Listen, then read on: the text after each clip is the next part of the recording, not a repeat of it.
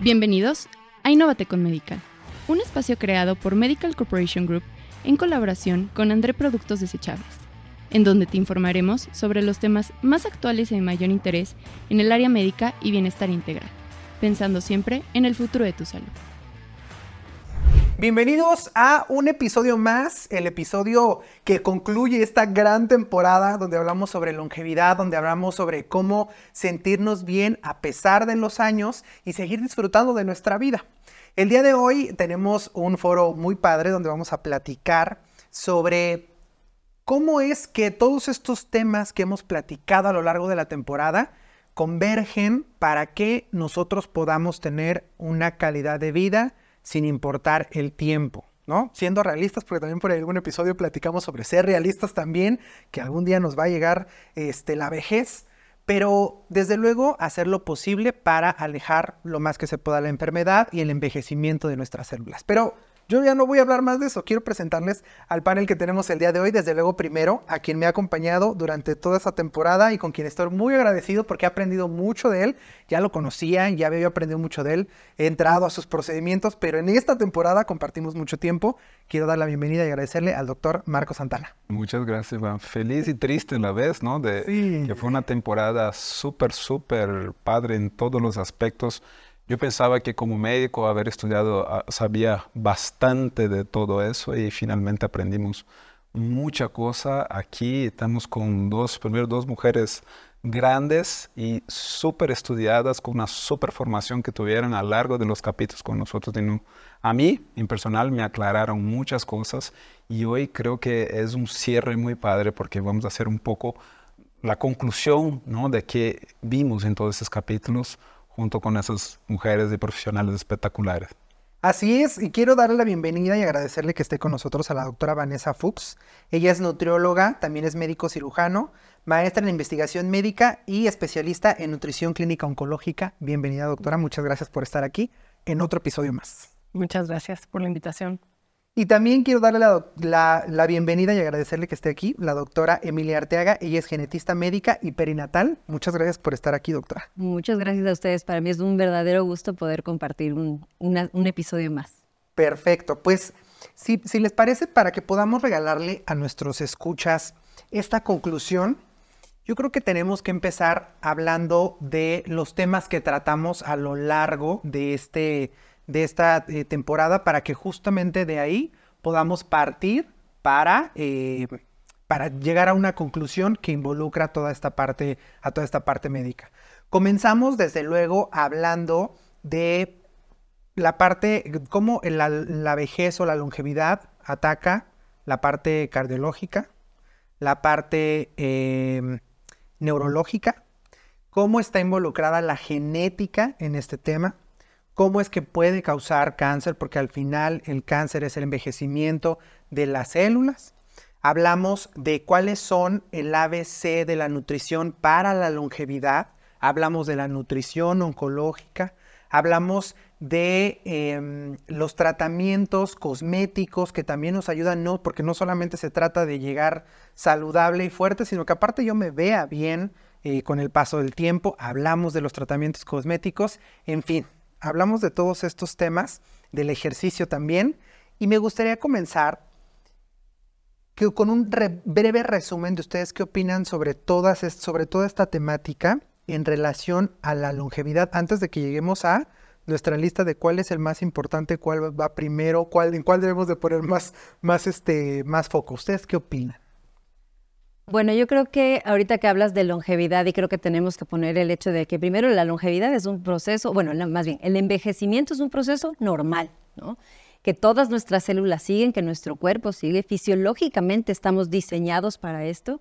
Y normalmente después de la etapa reproductiva las células justamente empiezan a decaer en sus funciones, en la energía que utilizan, en cómo lo hacen Obviamente habrá unas que lo hagan más rápido, algunos que las hagan más lento. La genética obviamente va a estar ahí como generando un, una, mm, ¿qué sería? Como la, predisposición para que haya o no haya cierta ruta, pero tenemos una influencia enorme del ambiente que va a ser quien sea capaz de regular mucha de la expresión de esta genética para saber cómo nos va a ir en esta ruta. Entonces yo creo que eh, todo lo que comentaron y se han visto en los, en los episodios, ¿no? Ejercicio, qué puedo hacer en la, parte estética, qué puedo hacer en la parte nutricional, qué puedo hacer en la parte de cómo regular estos genes, está principalmente, eh, que sería regulada por este medio. El medio va a ser el decidor de cómo van a ir muchos de estos procesos dándose a lo largo del tiempo. Y creo que en este punto es fundamental entonces reconocer que el envejecimiento va a ir de la mano del que haya enfermedad y mortalidad, ¿no? O que haya morbimortalidad. Y esto evidentemente tiene que ir de la mano con que haya un riesgo cardiovascular, que también lo mencionaron, porque la morbimortalidad, la primera causa es cardiovascular y renal, porque también no hay que olvidarnos del riñón. Y entonces, cuando nosotros hablamos de que esta es la principal causa de muerte, tenemos que recordar que quien está detrás de esta enfermedad cardiovascular y renal es la enfermedad metabólica. Y esta va de la mano de las enfermedades que todo el tiempo estamos escuchando, ¿no? Diabetes, hipertensión, obesidad, este, todo lo que va a estar relacionado con un, proceso inflamatorio adentro de nuestro cuerpo, que va a mermar tu longevidad, ¿no? Entonces yo creo que eso podría quizás como quizás englobar un poco de lo que se ha hablado, pero tomar en cuenta que cuando hablamos de longevidad, tenemos la otra cara de la moneda, que entonces va a ser la enfermedad, la mortalidad, y en esta enfermedad entra la parte obviamente oncológica, que es cuando estas células se salen de control, pero lo importante de recordar lo que el medio hace, lo que tus hábitos hacen para poder regular. Habrán cosas que no las vamos a poder detener del todo, aunque controles el medio, porque tienes más riesgo, pero puede ser como la manera de mejorar esta ruta en el camino a la vejez que todos vamos a llegar. Ahora, me acuerdo que dijiste un poquito, Emi, y eso me quedó súper grabado en uno de los episodios que hablamos, es que finalmente tú no puedes cambiar tu genética, sino solamente es cómo se expresa esa genética, ¿no?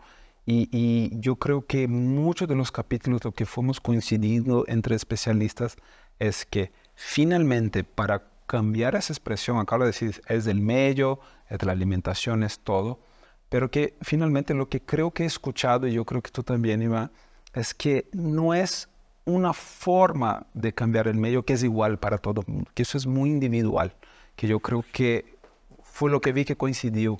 ¿Qué opinas de eso? ¿Es individual eso? Porque creo que lo más importante es que la gente quiere eh, imprimir una forma de, dieta, de estilo de vida. Y lo que escuché de ti, no sé si, me, eh, no sé si estoy equivocado, ¿no? Corrígeme, es que finalmente eso debe ser individual. El expresar eso es individual para cada uno. Yo creo que todo en la medicina, en la vida, tiene que ser individualizado. Todo tiene que ser personalizado porque aun, aún los gemelos idénticos tienen sus diferencias, van a tener gustos diferentes, pueden tener una vida completamente diferente, ¿no? Entonces, realmente la medicina y la salud tiene que ser individualizada y personalizada, aunque todos los, nosotros, no los seres humanos, este, tenemos un código genético, es diferente para cada quien, aunque seamos hermanos, aunque sea un pariente de primer grado, de segundo grado, cada quien va a ser diferente, ¿no? Tenemos, obviamente, compartimos la gran mayoría de nuestros genes, pero esa mínima cantidad de genes que no compartimos nos hacen completamente únicos. Y entonces, obviamente, va a depender de esto, el ambiente, cómo va a influir ahí.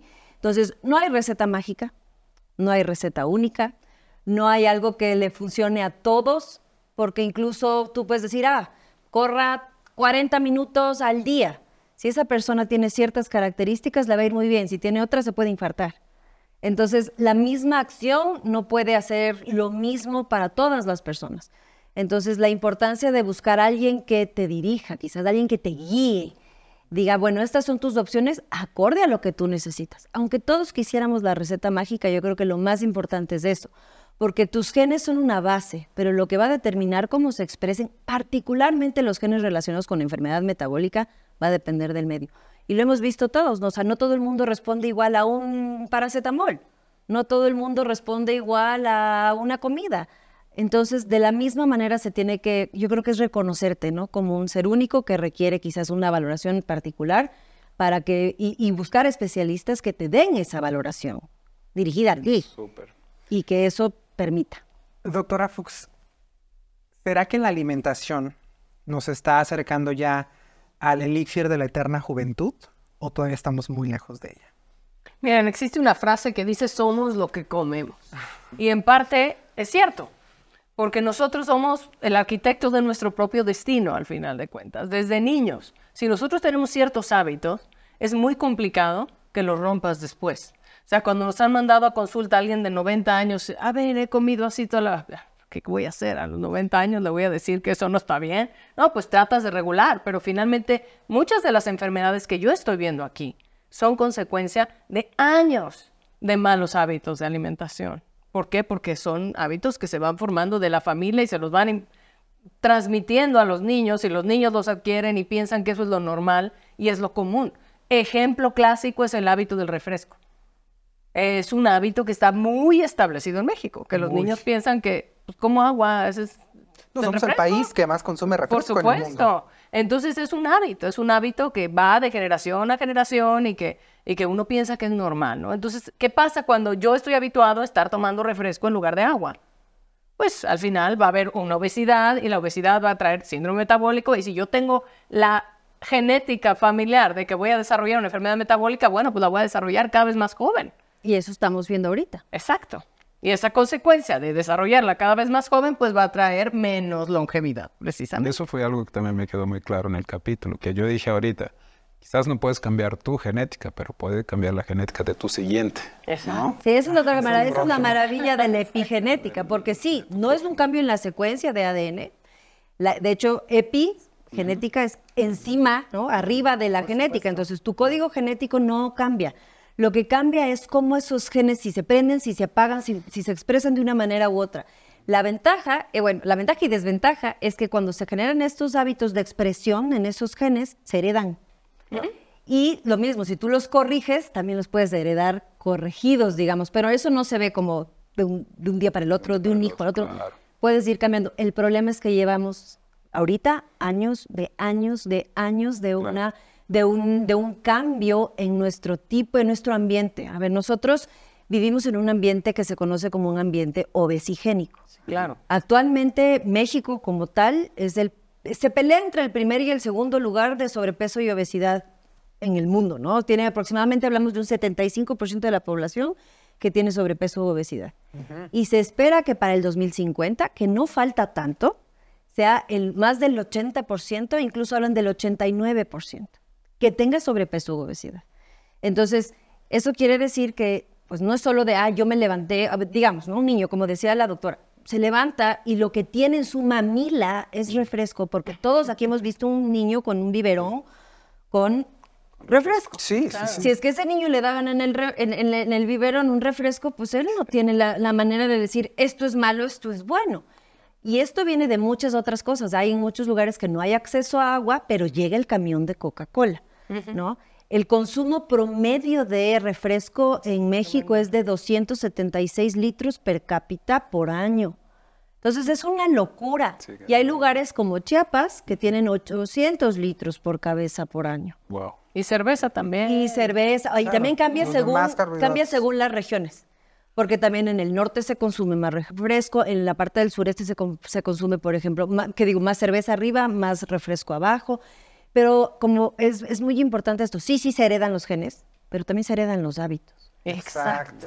Entonces, sí, efectivamente, somos lo que comemos y si nosotros tenemos buenos hábitos desde niños, es evidente que vamos a acabar cambiando incluso la longevidad, nuestra historia natural, e incluso la posibilidad de enfermarnos de algunos cosas que tienen que ver con, nuestra genética. O que se puede prender o apagar ese gen, que si yo no hago nada, pues se va a prender. Si yo hago algo, puede que no se prenda, aunque tenga yo O que se prenda más tarde. O sea, no es lo mismo que te dé diabetes a los 20 que te dé diabetes a los 65. O sea, estás en otro momento de tu vida. Y esto es importante. Actualmente, aproximadamente el 7% de la población con diabetes tiene entre 20 y 39 años. Mm. Eso es una locura. Sí. De ahí, de ahí apareció, apareció yo creo que nuestra inquietud por ese podcast fue porque finalmente yo creo que la gente está dando cuenta de lo que está pasando, ¿no? Pero entonces viene el otro error humano siempre, que es, tengo que hacer un cambio radical. Eso para allá. y entonces empiezan a aparecer cosas en el Internet que así, eh, como dijimos, 20 minutos, 20 días, esa dieta y 20 minutos vas a estar flaco. Yo veo eso mucho en mi ámbito, o sea, los excesos de procedimientos que están haciendo cosméticamente por la búsqueda de la eterna juventud, se han cometido errores, porque también mucha gente está vendiendo la idea de la eterna juventud visual con cosas que no son. Y vivo la misma cosa en el tema de la prevención. Yo creo que el tema de la longevidad visual tiene que ver con todo eso, más ir haciendo los procedimientos correctos. Y créeme o no, también esa genética se aplica. ¿ah? La mamá que se cuida, que hace cosas bien, va a pasar para la hija. Y en cambio, cuando al revés, no, no, porque la hija ve a la mamá que no se cuida, no se cuida, pues va a estar igual. Yo creo que el podcast surgió por eso. ¿Qué piensas? Ahora quiero preguntar a ti, ¿qué piensas tú de todo lo que vimos? Eh, eh, ¿Cuál fue tu opinión de, de, todo lo que asistimos? Porque finalmente tuvimos los dos aquí. ¿A dónde crees que coincidió? ¿Dónde crees que el clavo se tocó en todos los momentos, en todos los capítulos? La verdad es como, como una persona que ha intentado durante el 2023 tener hábitos más saludables y cambiar de vida, he aprendido mucho porque yo soy justamente ese ejemplo de la persona que ve las redes sociales y que ahí dice que tienes que hacer, pero mañana lo aplico, ¿no? Y dice que la dieta de mañana lo pongo en práctica. La verdad es que donde yo creo que convergen todas las especialidades es, primero, en el equilibrio. El equilibrio es una parte fundamental donde no podemos excedernos en un punto o en otro para poder lograr el objetivo. Es decir, en el caso de la nutrición, claro que existen varias alternativas para poder hacerlo, pero debe de ser en una nutrición equilibrada, donde no nos peleemos con los carbohidratos porque son necesarios, donde en lugar de buscar, o sea, las grasas, pues sí, las grasas son necesarias, pero en lugar de buscar una grasa este, saturada, pues buscamos la grasa del aguacate, que aparte también es rico, que la proteína es importante. Entonces, donde no podemos inclinarnos por una sola. El equilibrio para mí fue un tema fundamental. El, el desarrollo paulatino fue algo también muy importante en la nutrición, en el ejercicio. Vamos a hacerlo de manera paulatina, ¿no? Bajarle un poquito al ego, ser un poquito humilde y si estoy al lado de el que está, ya saben, ya lleva muchos años en el ejercicio, bueno, pues si yo estoy al lado y él carga 40 kilos, pero pues yo voy a llegar cargando 3 o 6, ¿no? ¿Por qué? Porque eso es lo que yo aguanto en este momento y lo iré haciendo de manera paulatina y progresiva. Yo creo que esas son las dos cosas en las que más eh, coincidieron y desde luego en el cambio de hábitos, ¿no? Donde todos repetimos, yo, pero no quiero decirlo todavía hasta que lleguemos a la conclusión para que me hagan un examen y me digan si sí saqué 10, pero convergen como en estos cinco puntos donde si nosotros logramos eh, llevarlos a cabo, que tiene que ver con disciplina y buenos hábitos, que si los llevamos a cabo, tal vez no tengamos la fórmula de la eterna juventud, pero sí la que nos lleve a vivir más tiempo, sí, porque ya la medicina lo está haciendo, pero con una mejor calidad de vida. Yo, como dijimos del Tito, vivir bien, ¿no? El tiempo que vivamos, ¿no? Yo creo que eso es lo más importante que hay que dejar claro aquí, porque en el afán de buscar alternativas eh, muy, muy bruscas, muy rápidas, la gente, lejos de mejorar, termina dañándose la oportunidad ni siquiera de vivir más, de vivir bien el tiempo que le toque, ¿no? Entonces, eso fueron cosas que quedaron muy claro Vane, ¿tú qué piensas? Una cosa muy importante que creo que, que, está faltando aquí es la parte de la concientización. O sea, uno a lo mejor no es consciente de que está haciendo el hábito mal. Entonces, lo primero que tenemos que hacer es dar el mensaje de qué es lo correcto o estar conscientes de que a lo mejor tomar refresco no es lo saludable, aunque mi papá lo haga o aunque mi abuela lo haga o aunque me... ¿Sí me entienden? A lo mejor e, esa es la primera parte, el estar consciente de lo que está bien y de lo que está mal para después poder ver una solución y evaluar si yo lo estoy haciendo bien o no lo estoy haciendo bien. Pero si no en la información correcta, porque lastimosamente mucha gente va a las redes sociales o al internet y busca información y ahí dicen, no, lo ideal es estar tomando 20 mil antioxidantes porque entonces van y compran 80 mil antioxidantes y 80 mil suplementos que no necesitan. Pero pues es que es bueno, mira, este influencer dijo que esto era lo mejor y, y de verdad, luego llegan los pacientes con cada nombre de cada suplemento. O los sueros vitaminados. De claro. Yo estoy así de Dios Pero ¿para qué? O sea, entonces sí creo que lo importante es buscar información correcta para saber qué es lo correcto y no, y evaluarse a uno mismo, como decimos, todo es individual, pero evaluar a uno mismo a ver si yo estoy haciendo lo correcto, porque a lo mejor yo pienso que lo normal y lo correcto es estar tomando vitaminas o es estar comiendo, qué sé yo, el pescado del río Nilo, que luego también no sé, o sea, sí, es que luego se, se, vuelve de moda un, un alimento específico. que además le suben el precio porque es oferta y demanda, por supuesto, y crees que si no es eso, no hay nada que te pueda funcionar. Y, Y, se no. vuelve de moda, ¿no? Como la sal del Himalaya. Eso, el eso, eso. O sea, se volvió famoso porque es rosa y porque te daba mil cosas. Y piensan que eso no es malo. No tiene yodo, es peor. El o monk- sea, el monk fruit se disparó, Ah, ese es se otro. disparó. Claro, o sea, hay un montón de cosas que, que vienen justo de la mano de esto. Y hablando de esto, la educación es importante. Y ahí tenemos que irnos, porque justo la- eh, para que haya concientización tiene que haber educación. Y hay muchos mitos y muchas cosas que están en torno a la educación de la enfermedad metabólica. Y aquí pues, les voy a contar algo que es, es este, preocupante, slash chistoso, slash ahí medio raro. Este, ah, se- hay un documental ah, de los refrescos, si tienen chance de verlo, y ahí hablan de una encuesta que se hizo a nivel nacional de cuál cree usted que es la causa de la diabetes. Y el 75% de los encuestados que creen que respondió que un ¿Genética? no, susto. Ay, no es cierto. No, yo hubiera contestado genética.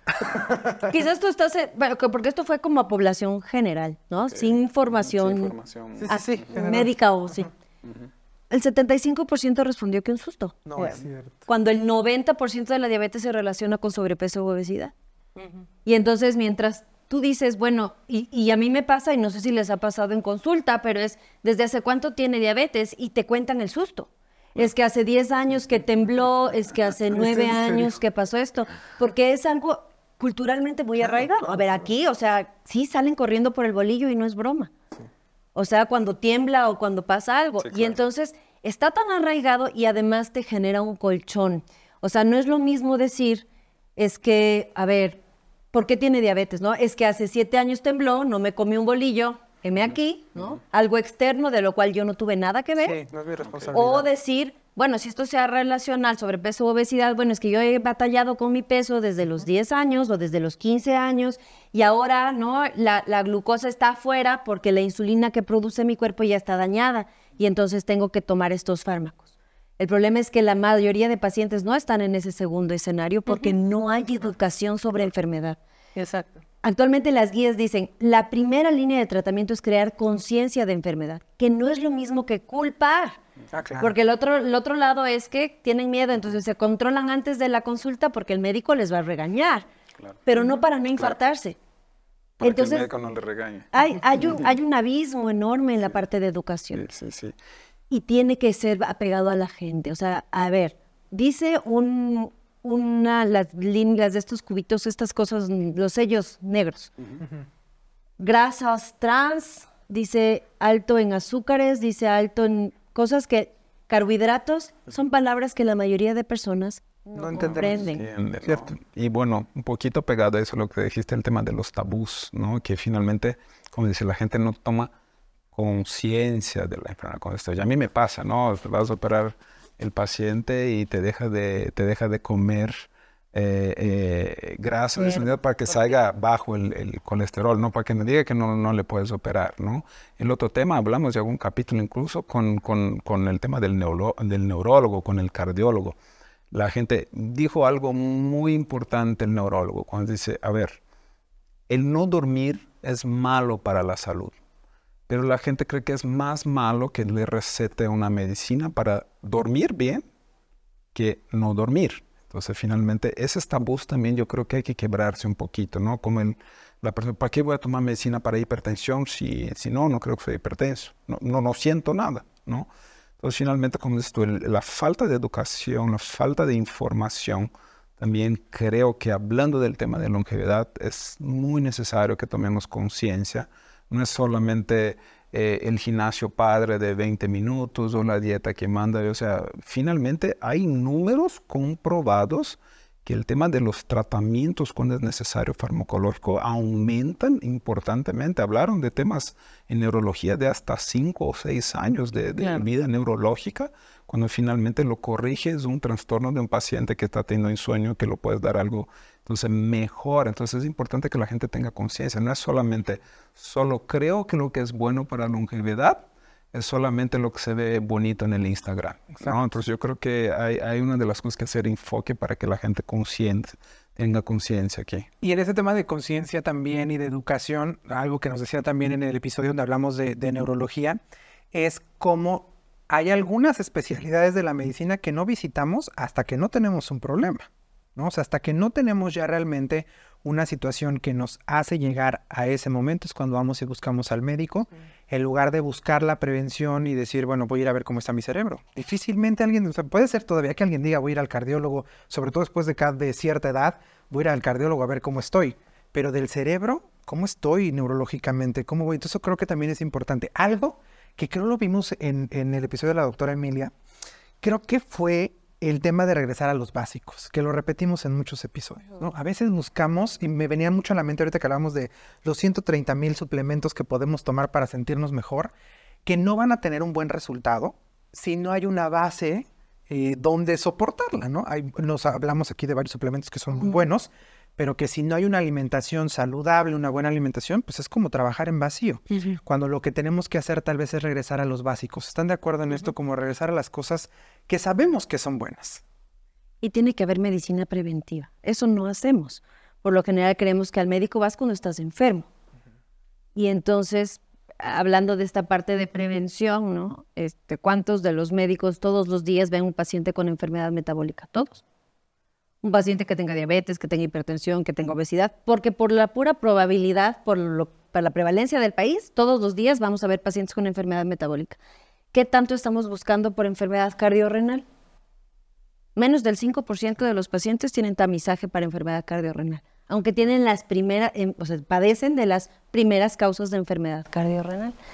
Pero quieres bajar de peso o que porque tienes algún evento o claro. porque tienes o sea, hemos, hemos como partido esta parte, hemos naturalizado la enfermedad metabólica, pero por otro lado también lo hemos hecho muy estética. O sea, tú quieres bajar de peso para, para verte bien en el vestido, para que te digan qué bonita, para que te digan, este, ¿qué hiciste? ¿No? Porque justo ahí está este, este feedback que al final termina siendo muchas veces negativo, porque quizás hace que, ah, ok, entonces dejé de comer tantas cosas, voy a seguir así, con esa dieta súper estricta, ¿no? Restrictiva, que muchas veces no es sana.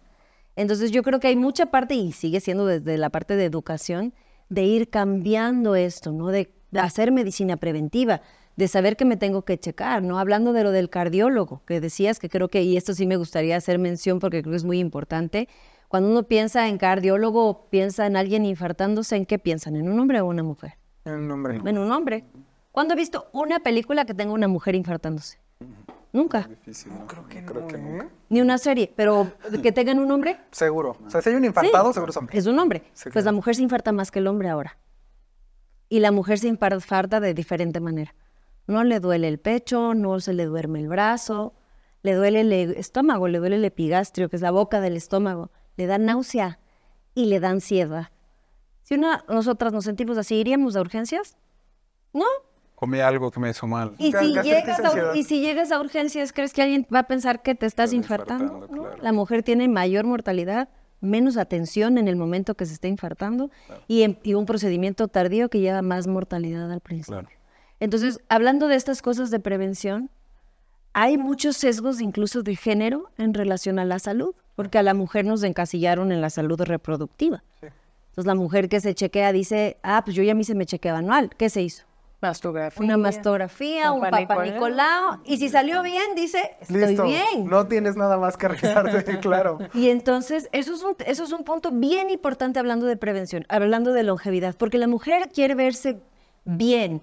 O sea, quiere llegar a una vejez sintiéndose bien porque quiere que verse físicamente bien, pero no está atendiendo las causas que le causan más enfermedad, que son las metabólicas. Ahora hay mayor prevalencia de diabetes en mujeres. La mujer tiene mayor riesgo de enfermedad renal. La Y mujer tiene mayor riesgo de obesidad. Menos de sobrepeso, pero más de obesidad. Y entonces la mujer no se está tratando por las razones correctas, ni las enfermedades correctas, y tiene más riesgo. Sí, nos hace falta y Y, y en eso, o sea, no menos, o sea, no, no digo que no se tengan que hacer los chequeos ginecológicos, por favor, todos. Sí, sí, claro, sí, se sí. tienen que hacer, porque pongamos los números. Una de cada 25 mujeres va a padecer cáncer de mama. Por eso se tiene que hacer. Claro. Pero una de cada tres se va a morir de enfermedad cardiovascular. Y no hay ni mes, ni moñito, ni concientización. Ni lo sabemos. Claro. Entonces creo que eso es algo bien importante que tenemos que, que hablar. Mira, yo creo que, híjole, ha sido un viaje completo toda esa serie. Yo creo que finalmente, como hicimos todos los capítulos, yo creo que sería padre que cada uno diga como cinco, cinco cosas que aprendiste del cabello, cinco, cinco cosas de llamada de atención a la gente que tú hayas aprendido para ti, que tú hayas aprendido, que tú hayas aprendido. Y yo tengo cinco clarísimas que aprendí en ese capítulo. No sé, nos gustaría empezar con las chicas, Vane. cosas que crees así, cinco cosas así fundamentales, pilares que tú creas que tiene que ver con el tema correcto de longevidad. Y no estamos hablando, le dejo claro, no estamos hablando de temas de salud.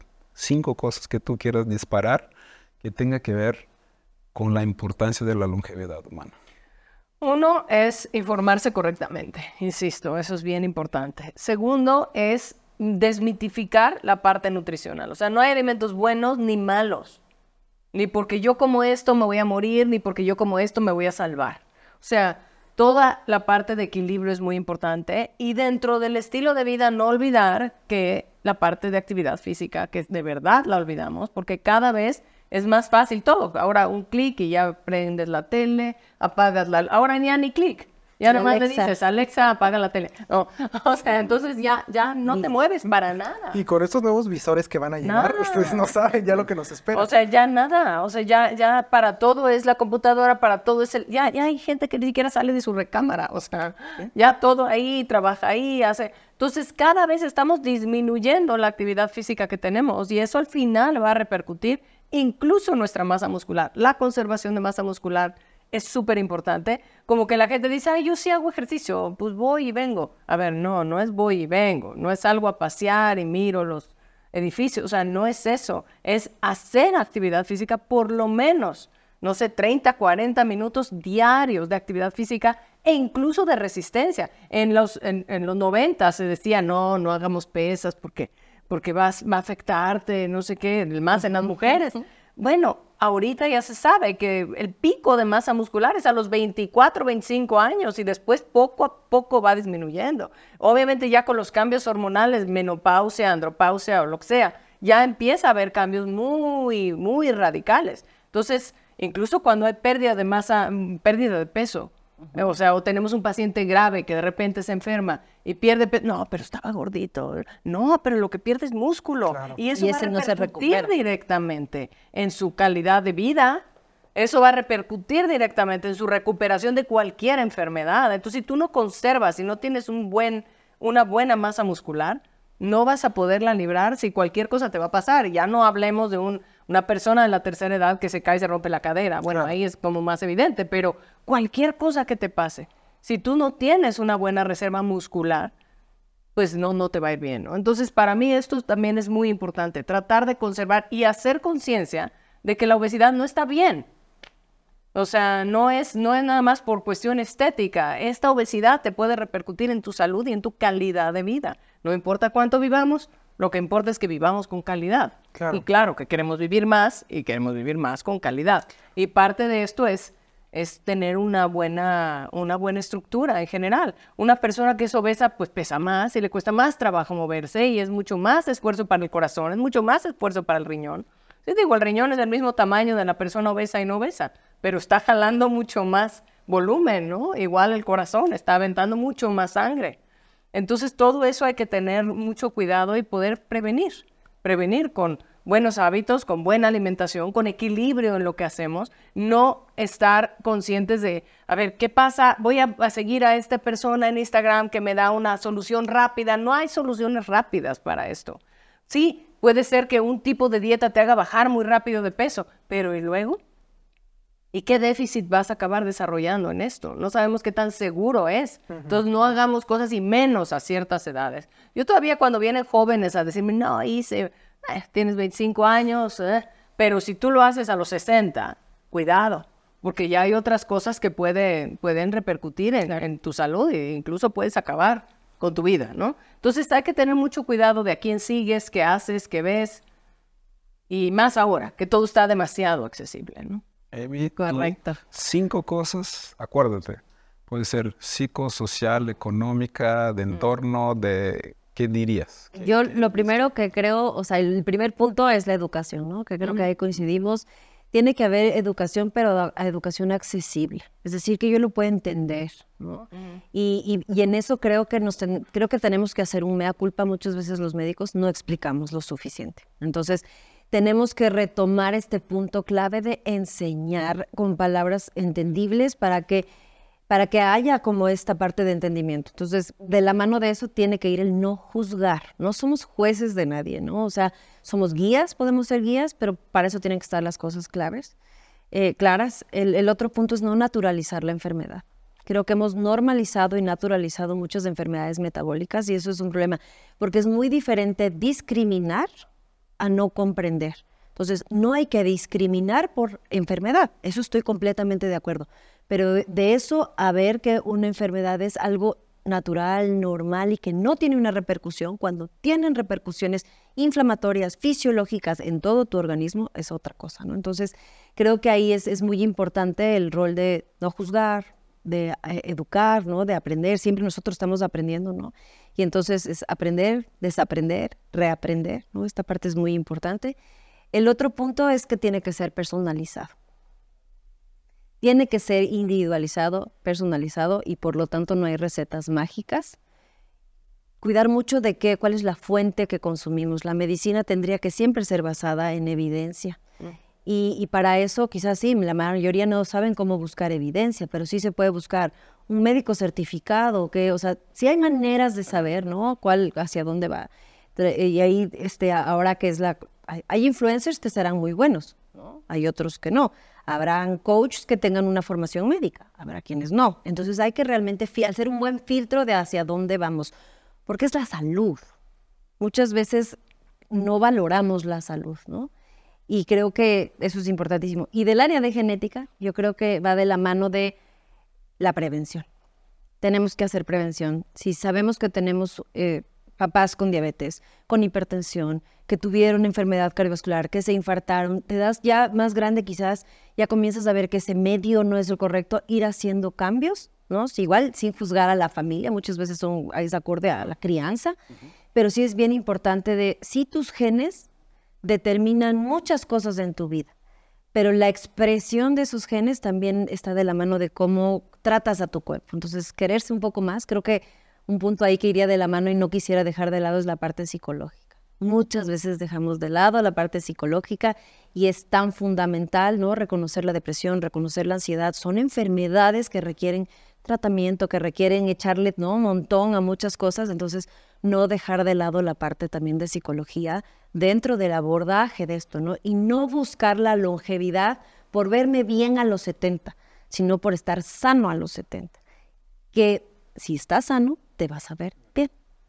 Eso serían mis... Y, me gusta mucho esa, yo siempre les he dicho, y justo también es la idea de este espacio, educar a los pacientes desde un lenguaje que sea mucho más sencillo para ellos entenderlo, ¿no? Porque sí, de pronto estamos expuestos frente al médico que nos explica en otro idioma qué es lo que tenemos y qué es lo que está pasando, y no nos queda otra más que decir, sí, doctor, lo que usted diga, ¿no? Y no entendemos nada. Claro, claro, y sales y googleas y ya te encuentras otra información. Doctor.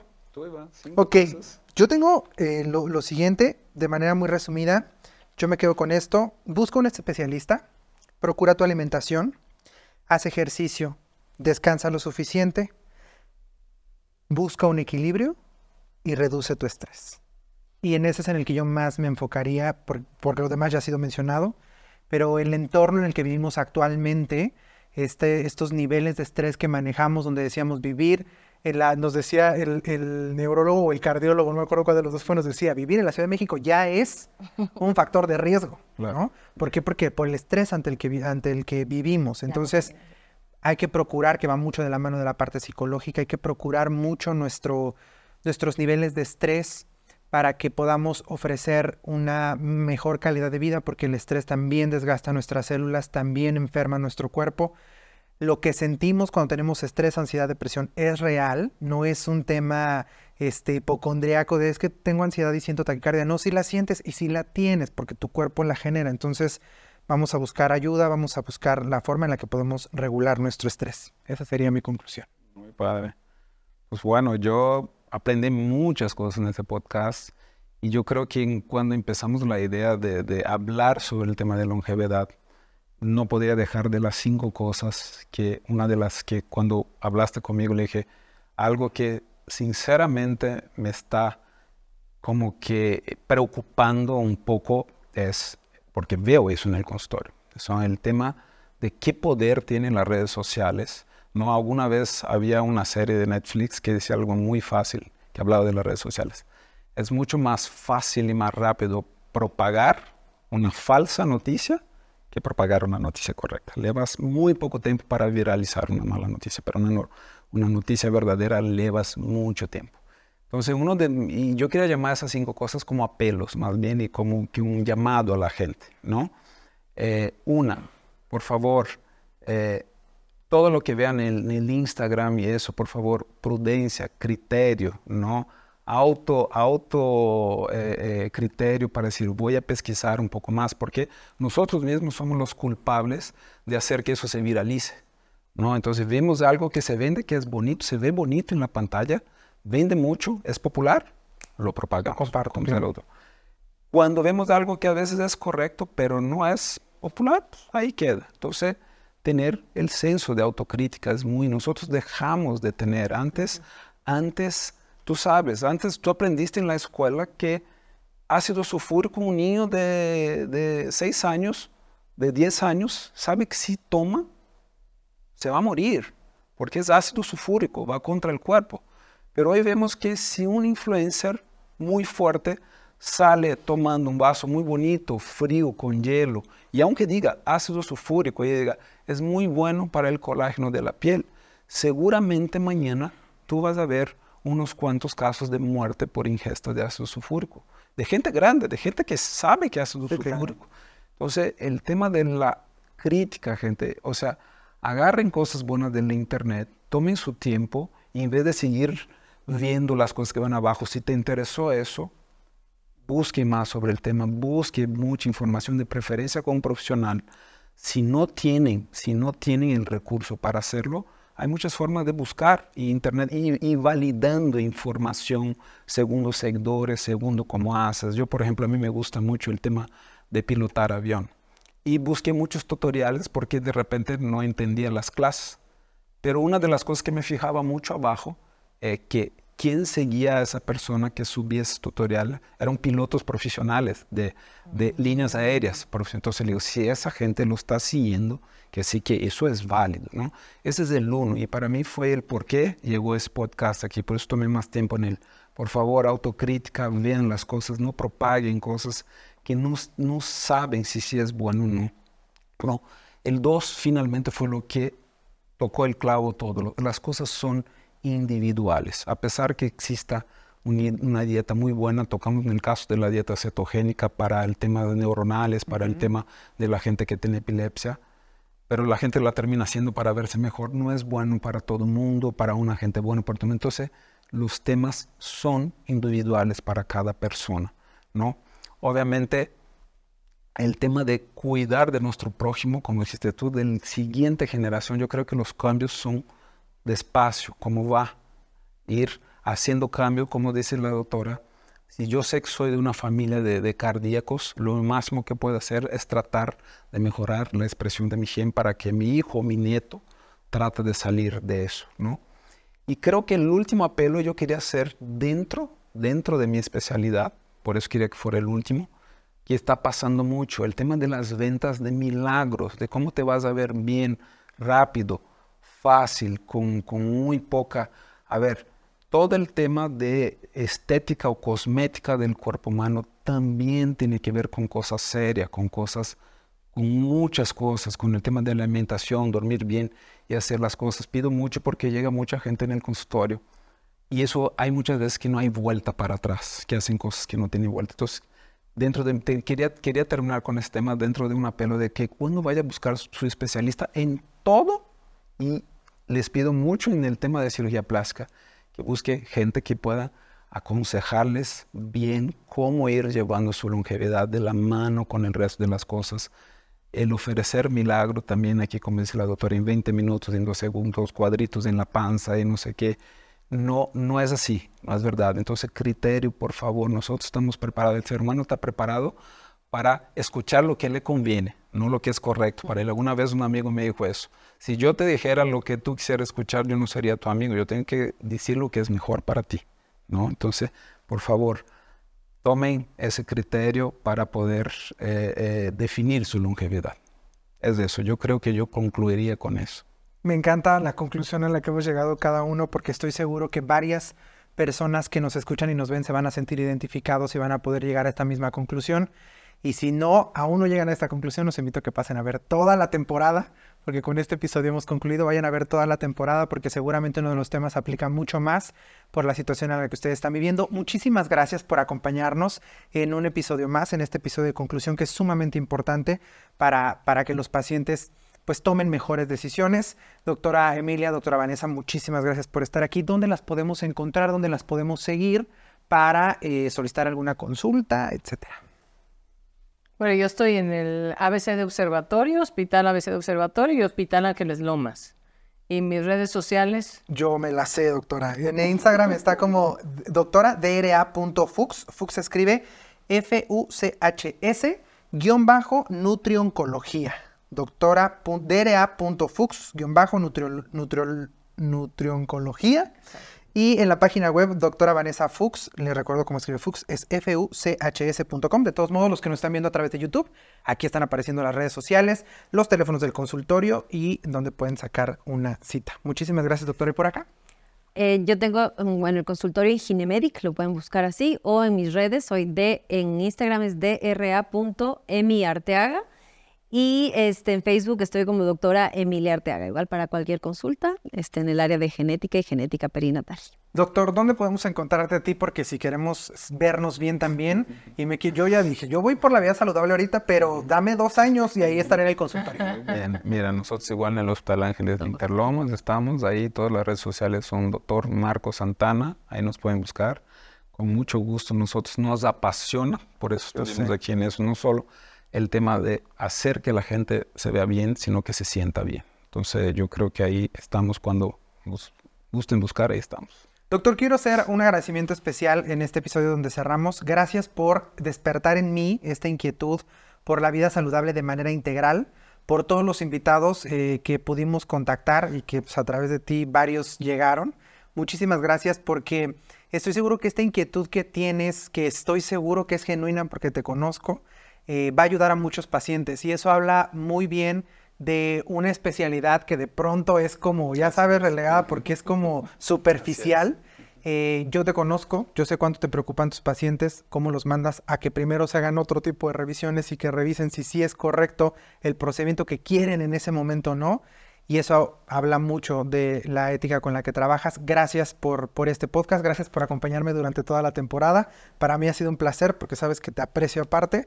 Entonces, muchas, muchas gracias. Fue un gran placer, una gran experiencia. Gracias igualmente a todos los que participaron con nosotros. Todo el mundo tomó su tiempo de salir de su consultorio, venir aquí lejos. Entonces, también quiero hacer un agradecimiento a todos los especialistas que llegaron con nosotros. Y, a ti también mm, por estar aquí, por producir ese ambiente tan padre y llevar toda esa información para el público. Muchas gracias. Muchas gracias. Desde luego, gracias a Medical Group, a Medical Medical Corporation Group, AMSG y Andre Productos Desechables. Muchas gracias por este espacio. Gracias por, por haber eh, despertado también o haber hecho que esto se hiciera realidad. Muchísimas gracias.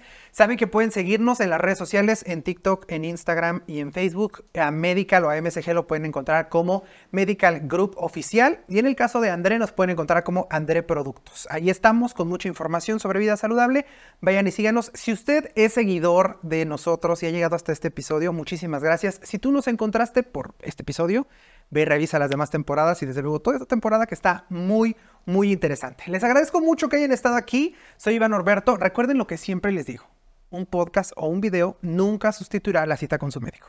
Nos vemos en el siguiente episodio. Si te ha gustado este podcast y quieres más información, Síguenos en nuestras redes sociales, arroba Medical Group Oficial, y en nuestro canal de YouTube, arroba Medical Corporation Group. No olvides suscribirte y darle clic a la campanita para enterarte de nuevos episodios. Te recordamos que este podcast está hecho en colaboración con André Productos Desechables y puedes encontrarlos en redes como arroba André Productos. El contenido de este podcast o video no pretende sustituir la consulta con tu médico. No se debe considerar como consejo médico y no tiene tal finalidad.